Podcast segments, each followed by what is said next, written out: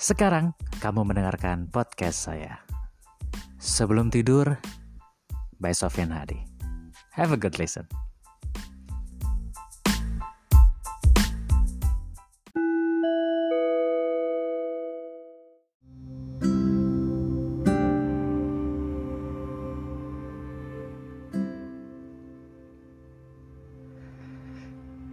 Halo, selamat malam. Gila, masih kuat aja dengerin saya ngomong sampai episode 7 ya. Uh, mungkin yang sekarang belum bisa tidur, saya temenin dulu ya. Um, probably this is going to be my favorite episode. Hari ini saya mau bercerita tentang ibu saya. Bukan rahasia ya kalau anak laki-laki itu lebih dekat sama ibunya. Dan saya harus bilang sebenarnya untuk uh, teman-teman saya yang sudah menjadi ibu kalian adalah orang-orang yang paling beruntung di dunia. Pertama karena ibu itu bisa merasakan mencintai sesuatu yang sangat besar yang cuman sesama ibu yang mungkin yang tahu rasanya dan saya pastikan bahwa ibu akan menerima cinta yang luar biasa dari anak-anaknya. Um, at least that's what I feel ya. Saya nggak tahu. Semoga ibu saya juga merasakan hal itu.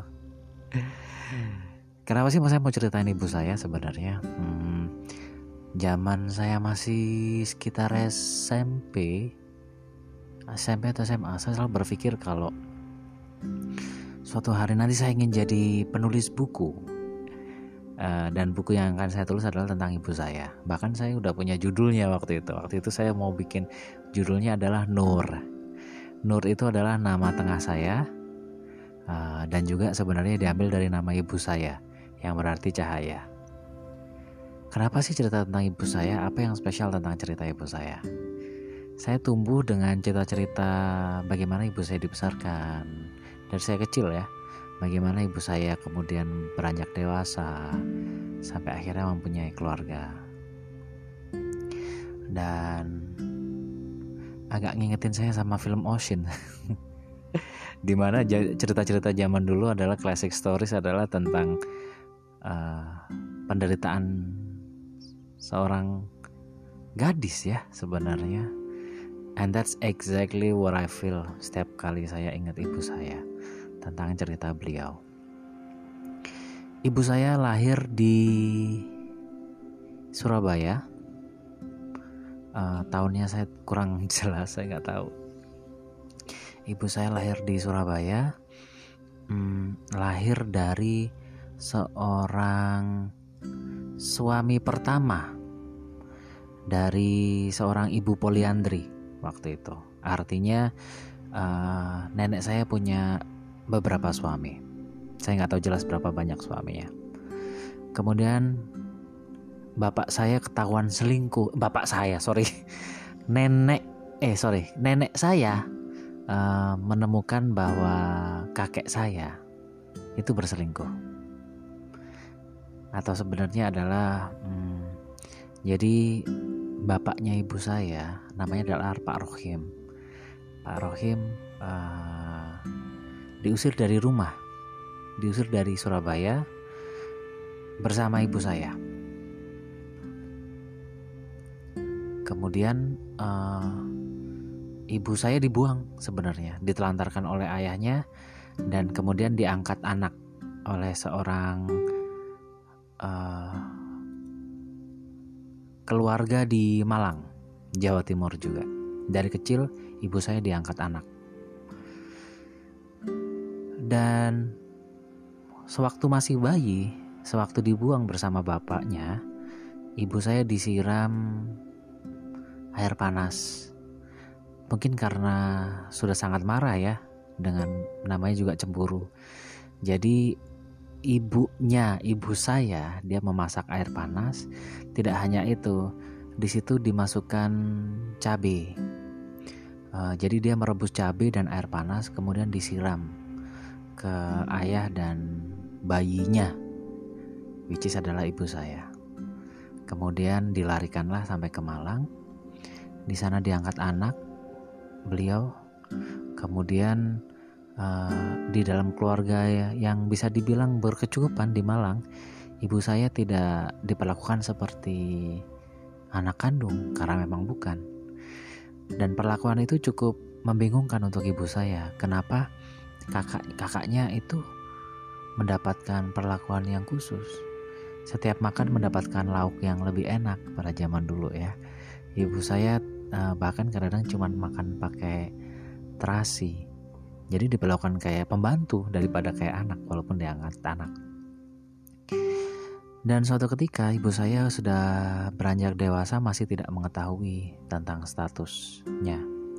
Sampai suatu ketika ada tetangga yang out of nowhere dia lagi ibu saya disuruh beli sesuatu beli sayur atau apa kemudian dibilang sama tetangganya bahwa ibu saya itu anak pungut anak yang dibuang sama orang tuanya kemudian diambil anak sama orang tuanya yang di Malang.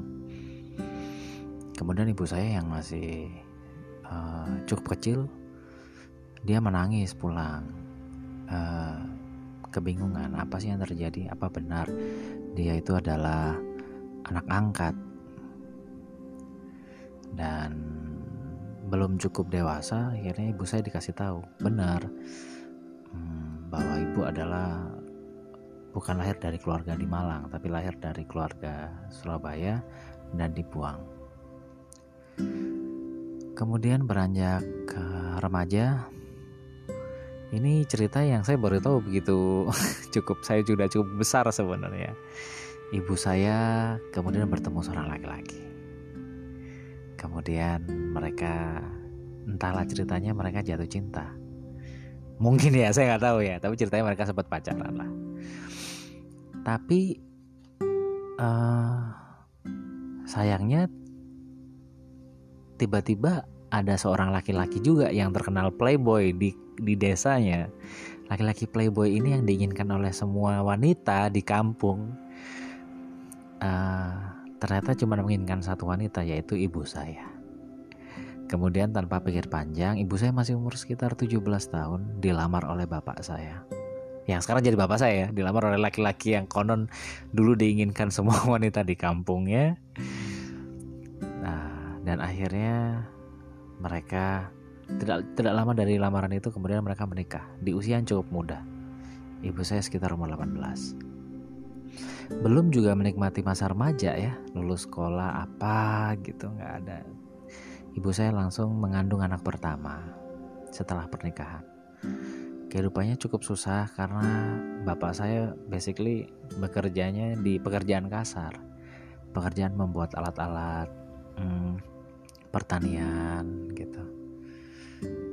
Kemudian atau mungkin uh, pada masa susah itu ngontrak dari satu rumah ke rumah lain. Itu bahkan pernah sempat berdua bersama ayah saya berjualan kerupuk di pasar. Kadangkala kalau berjualan kerupuk kadang kerupuknya nggak laku. Ini ceritanya mereka. Kalau kerupuknya nggak laku jualan itu mereka malu membawa pulang. Karena nanti dilihat tetangga Alhasil mereka mikir berdua nih dua pasangan muda bersama satu anaknya ini mereka berpikir aduh malu nih bawa dagangan pulang nggak laku. Akhirnya kadang kerupuk yang udah digoreng semalaman itu dibuang di sungai. Um, karena malu. Karena sudah sudah ya mungkin zaman dulu adalah entrepreneur tuh nggak kayak sekarang ya. Berwirausaha sendiri itu bisa dibilang gagal bisa dibilang memalukan Zaman dulu tuh orang kantoran lebih keren daripada punya usaha sendiri. Beda dengan zaman sekarang. Setelah itu bapak saya um, kemudian mereka punya anak kedua. Uh, bapak saya udah mulai um, sedikit lebih baik ekonominya, punya usaha sendiri, berwira swasta. Sampai kemudian lahir saya anak ketiga. Uh, pada tahun 80-an uh, eh, karena ekonomi keluarga kami cukup uh, lumayan daripada tetangga-tetangga yang lain di area tersebut. Ibu saya itu um, mampu menampung adiknya untuk bersekolah. Adik-adiknya yang baru diketahui adalah um, adalah saudaranya yang dari Surabaya. Dan rumah kami yang ada di Malang bersama saya dan kakak dan kakak perempuan dan kakak laki-laki saya selalu rame karena ada saudara yang lain yang ikut tinggal di situ untuk numpang tinggal bahasanya. Biar bisa bersekolah di Malang. Itu terjadi uh, uh, bapak ibu saya beberapa kali menampung saudara yang mungkin waktu itu agak kesulitan ekonomi jadi ditampung di rumah kami dan bersekolah ada dua orang waktu itu di waktu yang tidak bersamaan ditampung di Malang untuk disekolahkan. Kemudian setelah lahir anak ketiga saya, um, ibu saya selalu bilang kalau hidupnya itu selalu susah dari kecil dan keinginannya itu sederhana ibu saya itu cuma pingin pergi ke Bali Kemudian saya beranjak dewasa, kebetulan saya SMP. SMP itu rekreasi ke Bali.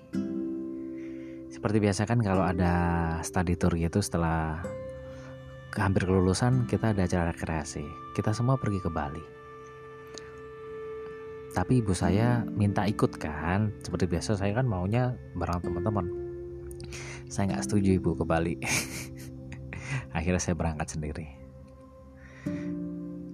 kemudian hmm, sepanjang perjalanan tuh saya ngerasa bersalah sebenarnya. Saya ngerasa bersalah kenapa nggak boleh kenapa saya nggak ngikutin ibu saya ikut-ikut ke Bali gitu. Kalau saya ingat lagi dulu sebelum pas zaman SD saya cukup yakin kalau ibu saya ini ibu yang ibu terbaik yang siapa pun bisa dapet gitu like he she's like the best mom. Saya ingat dulu waktu saya masih SD sekitar kelas 4 10 tahun ya. I was 10 years. Saya seharusnya tampil di hmm, waktu itu ada acara pekan olahraga nasional dan anak-anak SD dikumpulkan kemudian di diminta untuk memberi untuk senam senam bersama dan membentuk tulisan. Waktu itu tulisannya Indonesia kalau tidak salah. Tulisan Indonesia di lapangan itu terbuat dari barisan anak-anak SD saya ingat saya ada di huruf E paling ujung bawah. Kemudian saya senang sekali. I'm, was so excited. Saya bahkan nggak bisa tidur di malam sebelum tampil. Dan saya bilang ke ibu saya, ibu harus datang, harus melihat saya senam nanti di lapangan uh, Gajayana kalau saya nggak salah namanya. Terus ibu saya bilang, oh tapi emang ibu-ibu yang lain datang. Saya bilang, iya ibu-ibu yang lain datang. Karena yang saya tahu adalah uh, ibu-ibu yang lain datang atau boleh datang saya nggak ingat waktu itu. Kemudian di hari penampilan uh, ibu saya datang. Um, belakangan saya tahu kalau ibu saya lagi sakit sebenarnya hari itu. Tapi dia tetap datang karena saya minta ibu saya datang. Pokoknya ibu saya harus datang saya bilang gitu begitu sebelum penampil sebelum saya tampil saya bilang ke ibu saya ibu saya di huruf E ya. Saya di huruf E yang paling bawah jangan sampai kelewatan gitu. Ibu saya ketawa-ketawa senyum. I remember her smile. Dia bilang iya nanti ibu lihat ya dari atas gitu. Kemudian ibu saya nanya ibu yang lain di mana? Ibu lain murid adik punya teman saya? Hmm, ada di mana? Saya bilang saya nggak tahu. Mungkin di nggak tahu saya. Baru saya menyadari kalau ternyata ibu saya datang sendiri tidak ada ibu-ibu anak-anak yang lain. Karena itu mungkin di hari kerja dan sudah ada guru, jadi orang tua tidak diminta datang, tapi saya yang meminta ibu saya datang and she did came. The only mom yang saya lihat hari itu. And that reminds me every day sampai saya sekarang bahwa I actually have the best mom in the world. Wah, balik lagi SMP, kemudian saya SMA. SMA saya memutuskan untuk uh, ngekos. Saya keluar dari rumah umur 17 karena saya sekolah di teknik informatika di mana saya harus bertemu dengan komputer setiap hari. Tapi bapak saya tidak mampu beli komputer saat itu. Akhirnya saya memutuskan untuk ngekos biar saya bisa belajar numpang komputer di di rumah kos-kosan bersama teman-teman saya. Dan sering waktu saya menunggu teman-teman saya tidur untuk biar bisa saya bisa mengerjakan tugas. Karena kan saya harus ngalah, itu bukan komputer saya. Dan seminggu sekali ibu sama bapak saya pasti datang bawa-bawa bahan makanan. Tega nggak tega sih. Ibu saya nggak pernah absen untuk datang. Bawain saya bumbu pecel lah, tempe, tahu apalah. Mie instan and all those things. And tapi my mom teach me a lot of life life skill. Saya sudah diajarkan mencuci baju sendiri sejak kelas 5 SD saya sudah bisa masak sendiri masak makanan saya sejak saya kecil banget sejak saya kelas 3 kelas 4 SD saya sudah bisa goreng tempe sendiri sudah bisa nyalain kompor sendiri sudah bisa belanja tempe sendiri sudah bisa masak sarden dan all those things I I pretty much uh, most of the time ada di dapur nemenin ibu saya ngobrol. Ibu saya suka ngobrol dan ditemenin. Ibu saya paling saya cuman ibu saya potong-potong sayur. Kadang saya bantu memeras uh, kelapa pekerjaan ringan di dapur. Tapi dari situ saya belajar banyak sebenarnya. I learn a lot of life skill. Saya pertama kali motong ayam itu SMP saya rasa for the first time. Habis itu saya nggak pernah lagi. It's just too scary kemudian SMA saya udah dipercaya untuk hidup sendiri bersama teman-teman saya di satu kos-kosan. Kemudian ibu saya sempat jatuh sakit. Jatuh sakit karena ibu saya sebenarnya sudah punya diabetes penyakit jantung darah tinggi and so many diseases dari zaman saya masih kecil. Sebenarnya ibu saya sudah sering sakit-sakitan uh, dan pas suatu kali saya dijemput it was scary deh. Waktu itu saya lagi di sekolah kemudian saya dijemput. Dijemput bapak saya. Eh bukan dijemput sama paman saya. Bilang kalau ibu saya lagi kritis di rumah sakit. Dulu saya bingung saya ngiri sekali dengan teman-teman yang punya ibu dan ibunya sehat gitu. Saya selalu ngiri kenapa saya harus bolak-balik ke rumah sakit? Gitu nemenin ibu saya uh, di rumah kadang nggak ada makanan karena semua orang sibuk di rumah sakit suatu kali dari sekolah saya dijemput saya masih pakai seragam dan saya mendapati ibu saya tidak sadarkan diri dan semua orang sudah membacakan ayat kursi, membaca ayat-ayat Al-Quran tanpa putus. Itu pertama kali saya mengalami tentang yang namanya orang sakratul maut atau sudah mendekati ajal kematian. Dokter pun sudah menarik semua per, peral, peralatan medisnya, sudah dicabut. Ibu saya sudah tidak sadarkan diri. Semua orang ngaji, bapak saya nangis luar biasa, dan saya pun nangis sejadi-jadinya. Ibu saya sudah koma sekitar setengah jam. Tidak sadarkan diri, beneran sudah nggak ada di sana sebenarnya. Sudah nggak tahu, sudah nggak lihat apa-apa. Sampai akhirnya saya datang. Saya datang dan saya nangis-nangis. Nangis histeris. I do remember that day. Saya nangis jadi-jadinya. Uh, saya bilang saya nggak mau ditinggal, walaupun saya udah cukup besar kalau dipikir. Saya nggak mau ditinggal gitu. Saya masih pengen bersama ibu saya ajaibnya ibu saya sadar kembali uh, dan gak lama dari hari itu ibu pulang ke rumah dalam keadaan sehat walaupun setelah di hari sakratul maut itu ibu saya nangis-nangis juga dan uh, sep sepertinya memang belum ikhlas gitu masih. How big her love is for me it's incredible sebenarnya. Walaupun ibu sama bapak saya bilang bahwa semua anaknya kami bertiga itu punya rasa sayang yang sama equal tapi saya selalu tahu bahwa saya itu anak sayangan. Ibu saya sering menyembunyikan uh, makanan kesukaan saya di lemari sedangkan kakak saya nggak dikasih all those things ibu saya juga sering bilang kalau hmm, kalau makan enak itu uh, selalu ingat saya. Dan itu rasanya udah she will never enjoy good food kalau nggak ada saya di sana.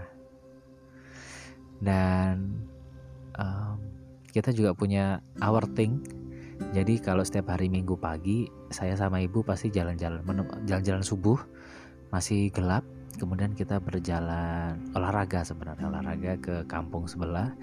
Dan kita pukul 7 gitu kita menikmati rawon sama tempe tempat favorit kita. Itu warung rumahan gitu dan cuma ada di situ. It's our every Sunday. Just me and my mom. Ada kalanya kita menerabas jalan-jalan sawah. Tidak lewat jalan besar karena lewat sawah lebih dekat. Tapi kita berhenti lewat sawah setelah kita melihat ada ular sawah waktu itu warnanya hitam gede lewat dan my mom is like froze. Dia diem dan nyuruh saya, "Oke, okay, putar balik." gitu. Kita lewat jalan raya. That's the the last time kita jalan-jalan di sawah pagi-pagi. Dan kita juga partners in crime karena ibu saya itu suka tanaman hias basically. It's growing me, I love flowers. Ibu saya itu suka tanaman hias, tapi kita ibu saya nggak suka mau beli. Jadi kalau kita jalan, tahu nggak sih kalau kita jalan-jalan ke dep, apa jalan raya, kemudian kita lihat ada tanaman bagus di pinggir-pinggir jalan, ya mungkin ditanam pemerintah itu kita ambil, kita masukin ke kantong plastik, and then sampai rumah kita tanam. And then you know we grow all those flowers by stealing. So we have a stealing garden me and my mom kemudian saya lulus SMA saya lulus SMA dan saya dapat kehormatan sebenarnya. Saya dapat penghargaan spesial walaupun saya tidak ya nomor satu di SMA tapi guru saya bilang saya uh, ada penghargaan sebagai siswa. I don't remember. Karena saya kreatif mungkin katanya I don't remember. Tapi ibu saya nggak bisa datang lagi-lagi karena harus tinggal di rumah sakit akhirnya datang bapak saya dan tante saya yang mewakili ibu saya uh, of course I'm sad semua yang saya lakukan sebenarnya saya selalu ingin untuk mem, you know to make my parents proud, especially my mom. I want I always try to prove time to my mom that I'm a good kid. I don't know why, but just that's me. I always want to be a good kid for him, for her. Lulus SMA saya langsung saya bingung waktu itu mau ngapain. Nggak bisa di rumah emang. I, I, I just born emang nggak bisa suruh nganggur di rumah. Kemudian saya mau nekat ke Jakarta waktu itu cari kerjaan di sana. Tinggal di mana nggak tahu. Pokoknya saya mau ke Jakarta aja dulu cari kerjaan. Uh, ibu saya melarang. And then ya we cry a lot di living room itu. Saya bapak saya ibu saya. Kami uh, belum ada yang ikhlas melihat saya pergi dari rumah. I was 18 years old. Karena khawatir. Tapi hanya selang satu bulan setelah kelulusan saya SMA, uh, memang kuliah tidak ada di rencana pendidikan saya karena bapak saya juga tidak mampu untuk membiayai saya kuliah. Itu dia kenapa saya disekolahkan di SMK. Satu bulan setelah kelulusan, sekitar bulan Juli, saya pergi ke dapat panggilan pekerjaan di di Bali, and that's my first job. umur 18 tahun uh, gajian pertama saya selalu ngirim uang untuk rumah karena ibu saya butuh bantuan pengobatan dan itu berjalan dari saya umur 18 sampai 20-an saya selalu pulang membawa uh, ibu saya suka banget dengan daster daster Bali. Um, dan cita-cita saya cuma satu sebenarnya dulu adalah mengajak ibu saya ke Bali. Tapi sejak saya bisa bekerja di Bali, sejak SMA saya rekreasi ke Bali, ibu juga sakit. Lulus SMA, ibu saya sudah mulai kehilangan pendengaran karena komplikasi obat-obatan. Kemudian sekitar saya umur 20-an, 22, 23, ibu saya udah nggak bisa berjalan lagi karena penyakitnya. Ibu dan ibu saya cuma bisa duduk di kursi roda kursi rodanya bukan yang kursi roda proper literally a chair yang dimodifikasi sedemikian rupa dikasih roda oleh bapak saya So my dad built a well chair for my mom.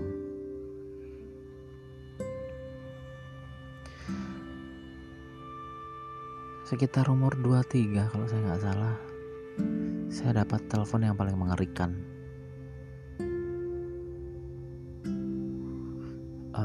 Ibu saya sakratul maut lagi, saya harus pulang segera. And it was like the scariest trip. Dari Bali ke Malang saya jalan road trip. Naik bis naik kapal naik bis lagi.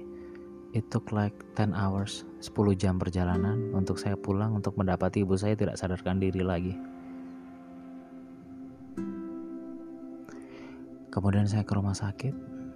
Hmm, terjadi lagi. Ternyata yang saya sudah mempersiapkan diri bahwa saya akan ikhlas untuk kehilangan ibu saya ternyata saya juga masih nggak ikhlas ternyata.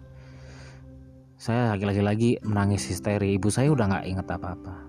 Saya nangis histeri di rumah sakit. Semua keluarga sudah menenangkan saya. Saya nggak terima. Saya cuma teriak-teriak bilang ibu janjinya nggak akan pergi sampai saya menikah. Ibu bila pengen lihat saya menikah. I was 22 at that time.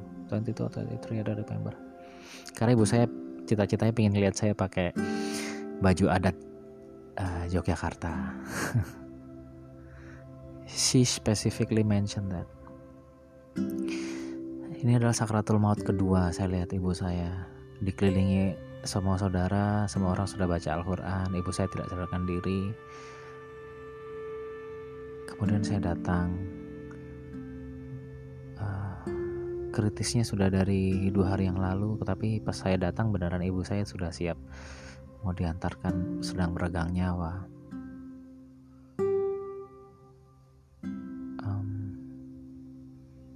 And then hmm, begitu saya teriak-teriak saya belum siap saya tidak mau ditinggal ibu saya sadar lagi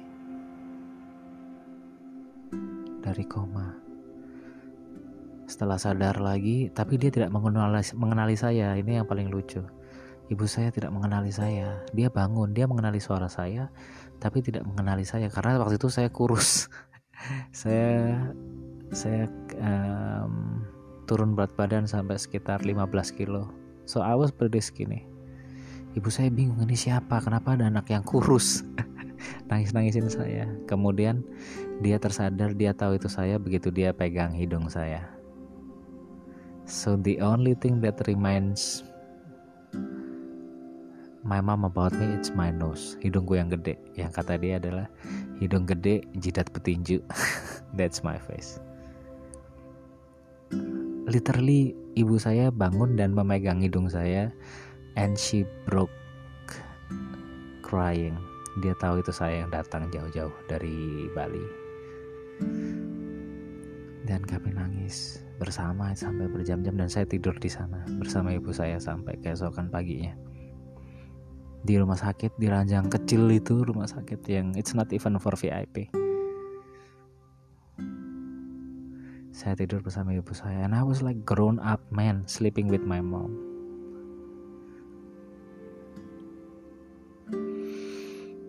Ibu saya sembuh lagi.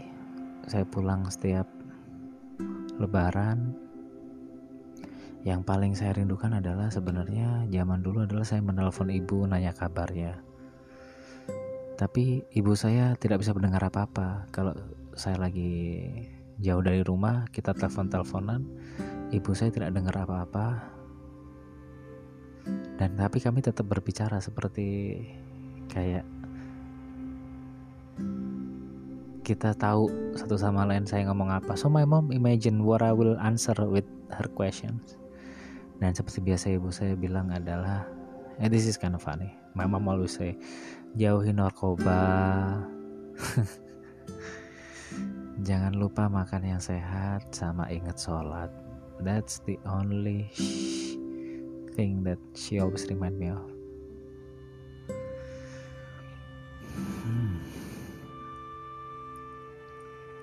Nggak sering nggak jarang juga. Kadang-kadang akhirnya kita end up saling nangis di telepon. Kami berdua nangis karena I can feel how she miss me how she miss my voices how she can only imagine me. Dan saya memang cuma bisa pulang setahun sekali setiap lebaran. 23, 24, dan 25 saya dapat telepon lagi kali ini berbeda teleponnya saya tidak dijemput karena ibu lagi uh, kritis tapi kali ini saya dapat informasi waktu itu telepon kakak perempuan saya kakak saya bilang ibu saya sudah meninggal dan saya harus buru-buru pulang. Saya harus izin dari kantor. Saya harus pulang karena ibu saya akan segera dimakamkan. Sekali lagi perjalanan jarak darat sekitar 10 jam saya melalui naik bis, kapal laut dan bis lagi. Di terminal saya dijemput sahabat saya Lucky. Begitu sampainya di depan rumah, saya nggak berani masuk rumah. Rumah sudah dipenuhi peziarah. Semua orang berpakaian pakai kerudung, semua pakai baju muslim, dan rumah saya sudah penuh orang. Dan saya nggak berani pulang, saya nggak berani ngelihat jasad ibu saya. Kali hari itu saya cukup marah karena ibu saya tidak memberi kesempatan untuk saya untuk membangunkan dia lagi dari kritis. Hari itu ibu saya langsung pamit. Nggak, not even say goodbye. Ibu saya meninggal dalam tidur. Suatu pagi dibangunkan dan sudah tidak bangun lagi. I remember I saw my mom.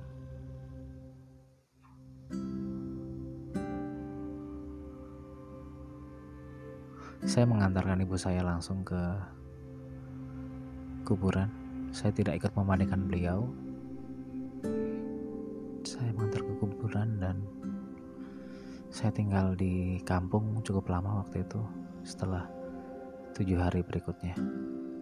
Saat semua rumah udah tenang, saya cuma bisa melihat kursi roda yang ditempati ibu saya dan masih ada tas kecil warna merah di sana tergantung di pegangan kursi. Saya penasaran apa isi tas kecilnya ibu. Sepertinya nggak ada yang berani buka. Sampai akhirnya saya yang lihat sendiri di situ. Di situ ada beberapa obat, minyak angin, beberapa uang receh untuk cucunya dia, dan ada satu foto. And it's my face. Foto saya di tas kecil warna merah yang selalu dia bawa mana-mana foto saya masih ya foto saya umur 20-an dan itu udah lecek. I can only imagine kalau setiap kali ibu saya kangen saya pasti dia cuma ngeliat foto itu.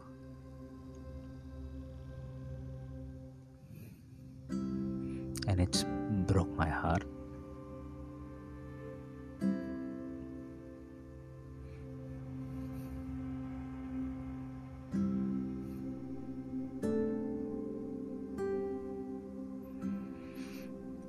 saya sedih membayangkan ibu saya kah um, rindu sedemikian beratnya kepada saya tapi cuma bisa lihat foto. Telepon pun tidak bisa dengar suara saya. Dan saya pun jarang pulang.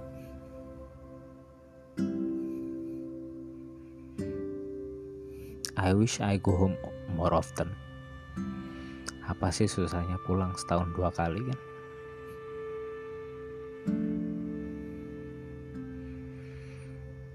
Guess what?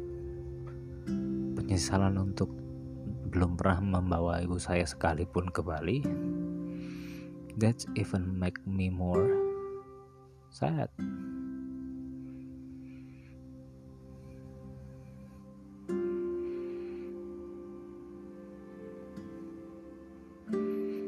Setahun kemudian, setelah meninggalnya ibu, saya langsung bawa semua keluarga saya ke Bali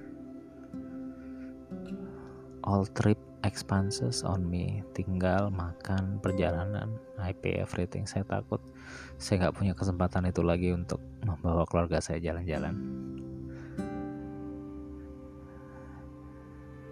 You know small things.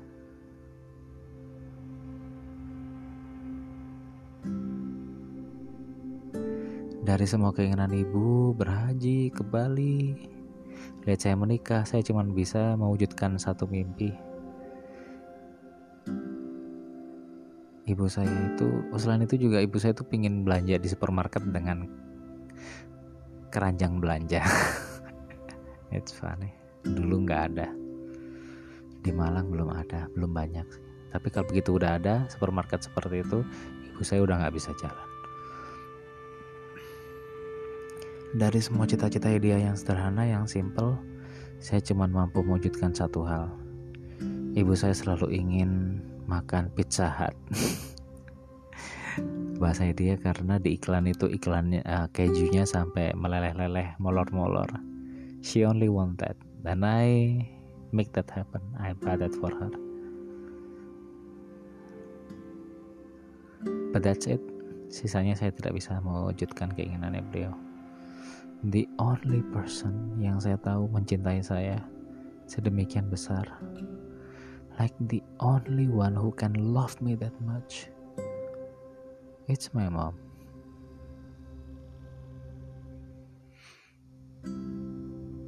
So yeah. My moms make me the man who I am now. Menghormati siapa saja, menolong siapa pun walaupun kita juga kesulitan but you know. She always try to help anyone she can. Walaupun dia juga kesulitan sometimes ibu saya berusaha untuk menghibur siapa pun. She is pure entertainer.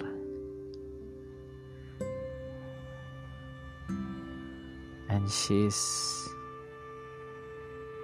like not just the best mom i'm sure she's the best wife and the best friend for a lot of people.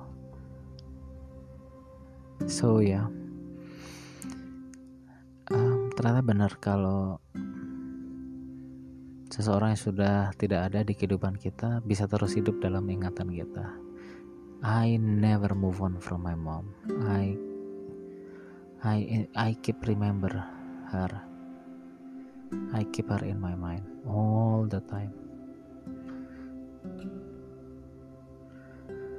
So for all this mom in the world, semua ibu-ibu yang ada di dunia ini, trust me, you are so lucky. You are so so so lucky.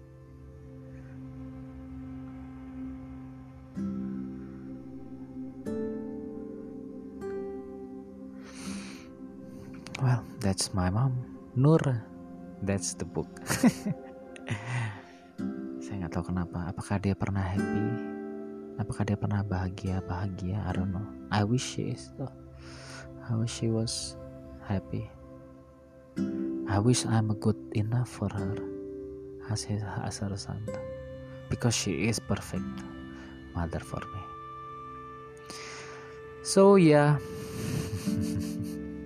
this is too personal right now. Semoga teman-teman sudah bisa tidur di tengah saya cerita tadi ya. Jadi nggak perlu sampai habisin cerita yang kali ini. Talk to you tomorrow masih sama. Season pertama ini kita ngomongin tentang cinta cinta cinta cinta cinta cinta cinta cinta cinta cinta. Sampai capek ya. Cinta love and relationship. Talk to you tomorrow guys selamat malam dan mimpi indah